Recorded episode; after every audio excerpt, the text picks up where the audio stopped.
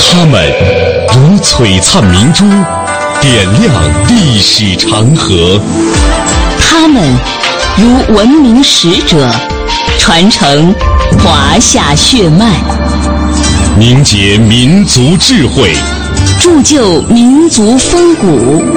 请收听《香港之声》中华人物。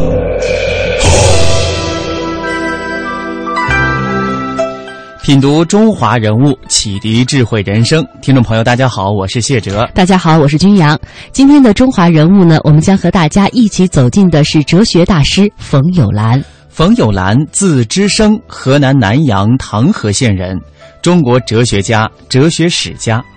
冯友兰出生在一个诗礼人家，家境殷富，极重教育，早期确立了新实在主义的哲学信仰。并把新实在主义同程朱理学的结合。二十世纪五六十年代，放弃他的心理学体系，接受马克思主义。冯友兰《中国哲学简史》享誉全国。人生的境界，我所认识的蔡丕明先生被编入了中学教材。一九九零年十一月二十六号晚，冯友兰在北京友谊医院尝试。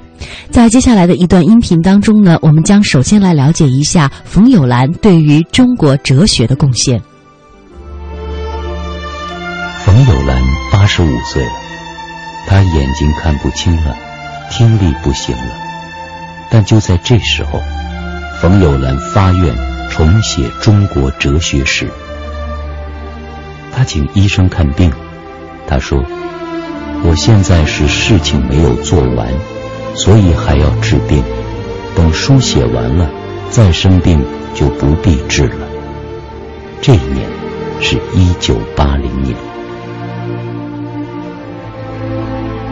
十年后，一部《中国哲学史》新编完成，七册，一百五十万字。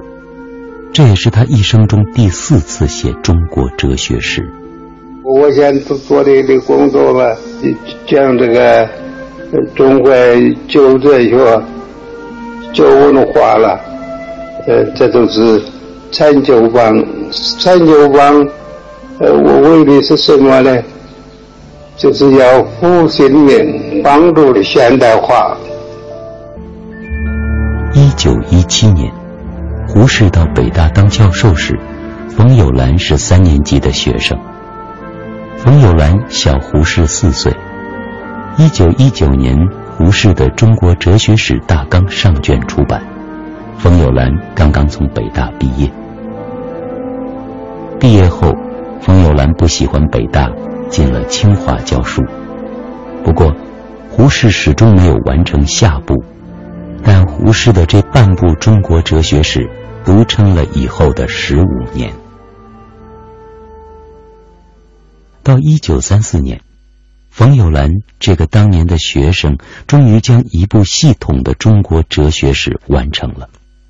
不知为什么，冯友兰的哲学史总让人感到很有一点和母校一争高低的味道。这时。他已把清华看成安身立命之地。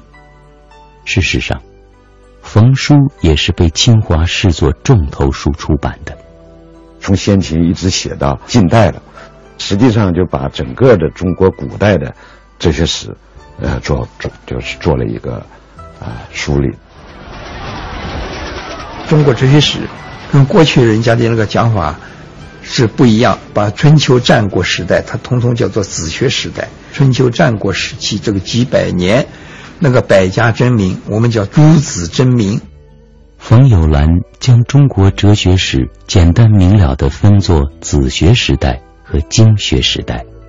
经学时代，他认为就从董仲舒开始到康有为结束。以经学是中世纪的统治学说，这个他抓了这一条。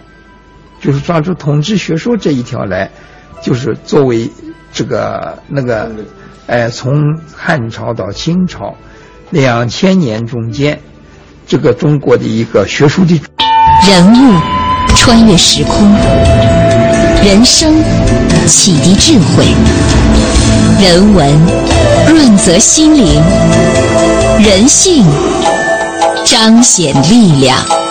香港之声，中华人物，为你细数那些被历史记住的名字。由这段音频，我们可以听出冯友兰对于中国哲学史发展的重要的地位，他起到了一个奠基人的作用。那哲学大师冯友兰，他小时候成长在一个怎样的家庭环境当中呢？其实说到他小时候啊，和很多人的成长环境没有太大的区别。但是呢，他所成长的家庭，我们刚才为您介绍到了，那是一个诗礼人家。他在七岁的时候就已经读了《诗经》，后来也读了《论语》《孟子》，再后来。开始读《大学》和《中庸》，从头至尾反复的吟诵。当时他的父亲工作非常的繁忙，这些教育子女的重担呢，就落在了他母亲的身上。他的母亲其实没有多么深的文化，只是粗识文字。但是对于儿童来说呢，有一个很好的启蒙，反反复的去背诵这些呃古典的书籍，对他日后呢都是有非常好的影响的。所以他在那个时候读完了书啊，《易经》《左传》等等。到了光绪三十三年，冯家专门聘请了教师来负责冯友兰的教育。从那个时候开始呢，他比较正规的开始学习古文、算术、写字、作文等课程。因为当时的课程非常的轻松，冯友兰在闲暇的时候可以阅读。一一些他父亲所收藏的新书籍、新刊物，开始接触了一些啊认识世界的知识。所以现在有一句话叫做“一个父亲的书架决定了孩子的未来”，真的是有道理的。是的，大约在十二岁的时候呢，冯友兰的父亲冯台冯台义因病。呃，突然就离开人世了，他就跟随着母亲迁回老家唐河，并且继续学延聘教师授学。在这个期间啊，他开始阅读诸如黄宗羲的《明夷待访录》等带有民主主义色彩的书籍。两年之后，遵照母亲的嘱咐，考入县立高等小学，后又以优异成绩考入开封第五中学。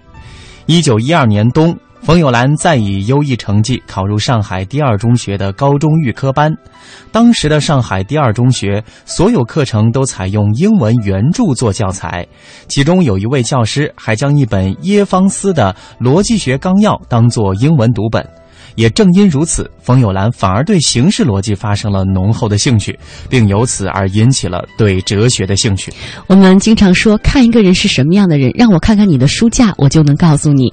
那对于后来功成名就的冯友兰来说，他怎样总结自己的读书观？他又有怎样的读书经验可以和各位的听众朋友们一起来分享呢？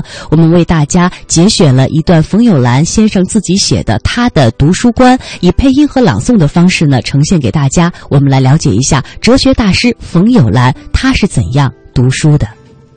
先说第一点，古今中外积累起来的书真是多极了，浩如烟海。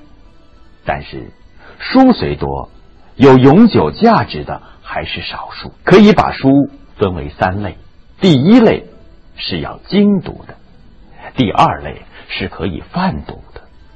第三类是只供翻阅的，所谓精读，是说要认真的读，扎扎实实，一个字一个字的读；所谓泛读，是说可以粗枝大叶的读，只要知道他大概说的是什么就行了；所谓翻阅，就像看报纸一样，随手一翻。看看大字标题，觉得有兴趣的地方就大略看看，没有兴趣的地方就随手翻过。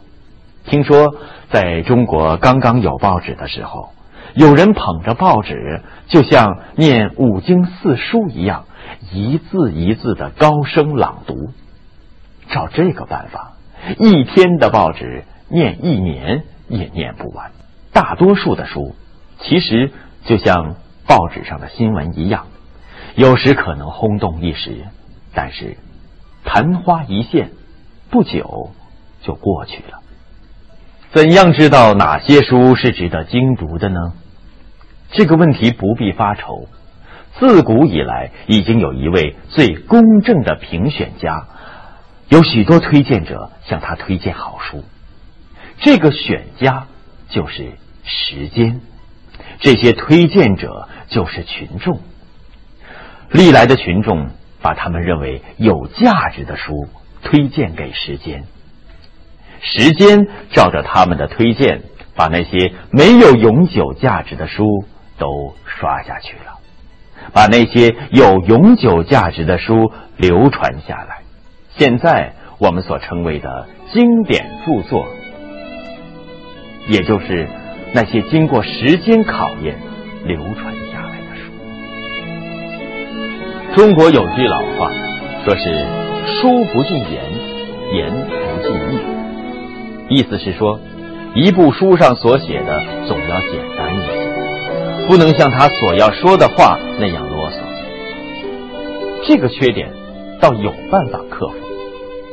司马迁说过：“学深思之事，心知其意。”这里“意”是离不开语言文字的，但有些是语言文字所不能完全表达出来的。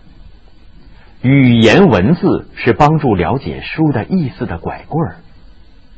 既然知道了那个意思，最好扔了拐棍儿。这就是古人所说的“得意忘言”。在人与人的关系中，过河拆桥是不道德的事；但在读书中，就是要过河拆桥。上面所说“书不尽言，不尽意”之下，还可以再加一句“不尽理”。理是客观的道理，意是著书人的人的主观的认识和判断。也就是客观的道理，在他主观上的反应。理和义既然有主观客观之分，义和理就不能完全相合。人总是人，不是全知全能，他的主观上的反应、体会和判断，同客观的道理总要有一定的差距，有或大或小的错误，所以。读书只到得其意还不行，还要明其理，才不至于为前人的意所误。如果明其理了，我就有我自己的意，我的意当然也是主观的，也可能不完全合乎客观的理，但我可以把我的意和前人的意互相比较、互相补充、互相纠正。这就可能有一个比较正确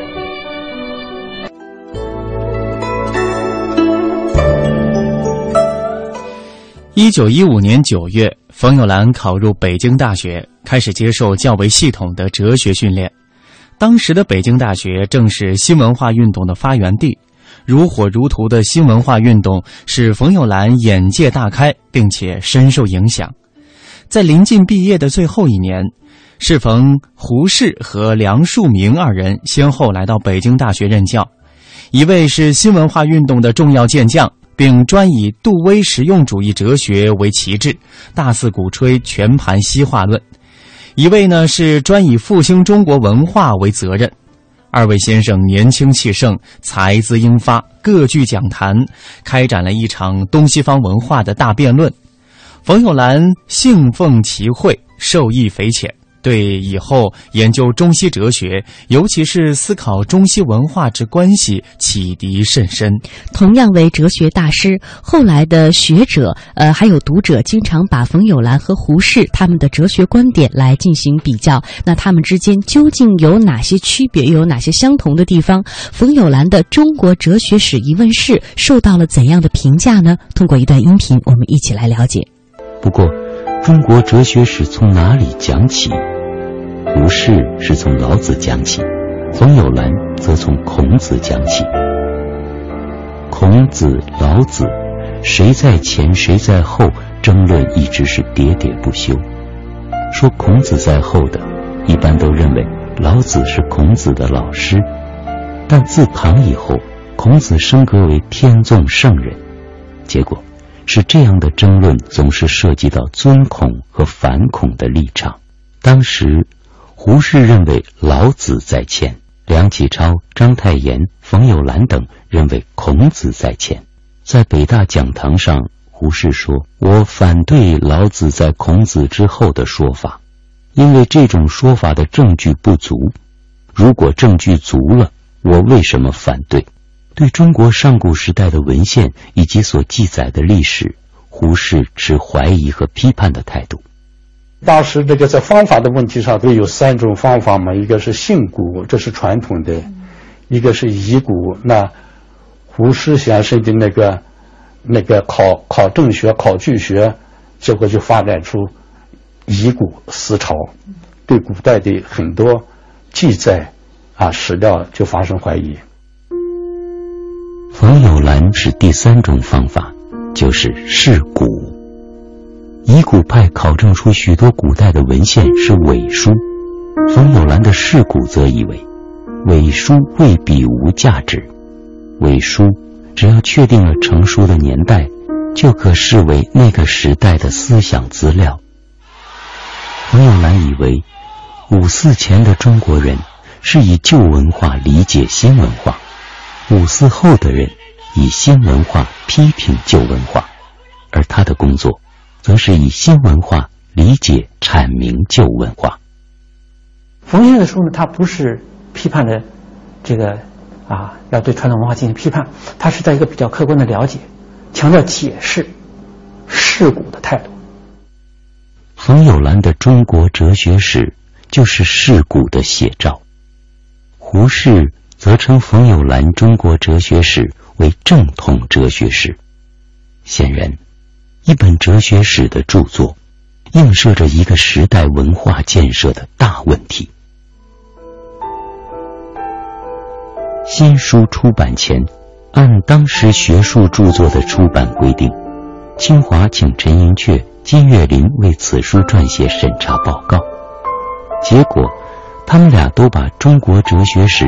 同胡适的《中国哲学史大纲》做比较，胡适啊，应该说是第一个把中国哲学的研究纳入到一个近代的啊这样研究一个范畴，是中国哲学的一个近代化的开始。金岳霖说，在读胡适的《中国哲学史大纲》时，有时简直觉得那本书的作者是一个研究中国思想的美国人，因此。不免是以一种成见去形容其他的成见。金岳霖认为，哲学要有成见，但哲学史不要有成见。从这一视角出发，金岳霖肯定了冯友兰的中国哲学史的成功，就在于它确是一本哲学史，而不是一种主义的宣传。对冯友兰中国哲学史的上册。陈寅恪给予很高评价，切查此书取材严谨，持论精确。今欲求一中国古代哲学史，能教附会之恶习，而具了解之同情者，则逢君此作庶几尽之。溯华夏五千年，英才辈出，激扬文字，书写风流。跌宕声韵，记录千秋；征战沙场，气吞山河。这里是香港之声，中华人物。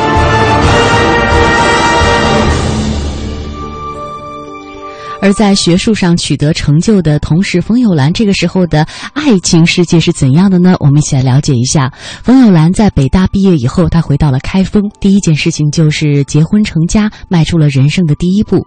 冯友兰的婚姻同这位哲学家的哲学创作一样，都是带有近代启蒙色彩的。怎么讲呢？他的婚姻在那个时候啊，似乎就打破了父母之命、媒妁之言的封建制度。还在一九一四年，那个时候，冯友兰是在上海第二中学。读书的时候，经同学的介绍，他认识了自己的同乡河南新蔡人任坤，和他订了婚。任坤呢是辛亥革命的前辈任之明先生的第三个女儿。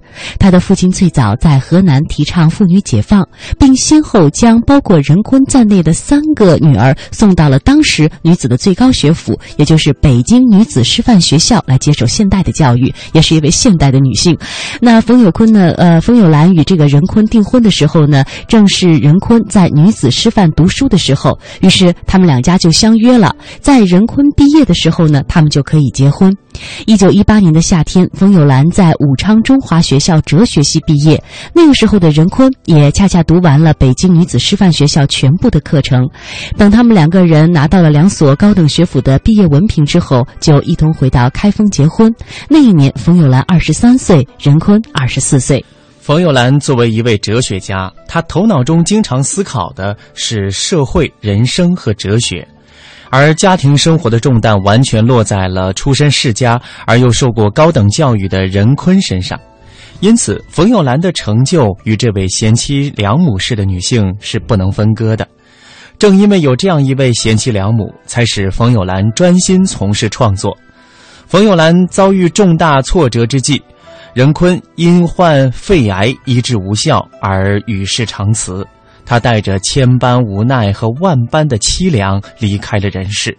冯友兰能够取得在哲学史上、哲学界上如此高的地位，其实和他的妻子的相陪相伴呢是密不可分的。我们再回到他的学术研究的领域，在一九一八年六月，冯友兰从北京大学毕业，回到开封。那个时候不久呢，五四运动就爆发了，并且迅速的波及全国。冯友兰虽然当时没有亲临，但是呢却积极响应，并且同好几位朋友呢创办了一本名为叫做《新生》的刊物。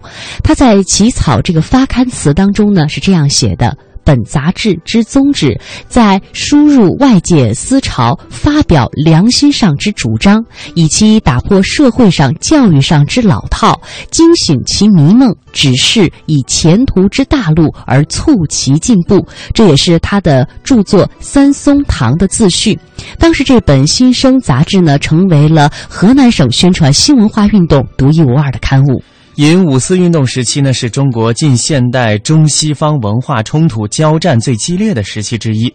随着俄国十月革命的胜利，马克思主义迅速传入中国，并经李大钊、陈独秀、瞿秋白等人的大力宣传、介绍而广为传播。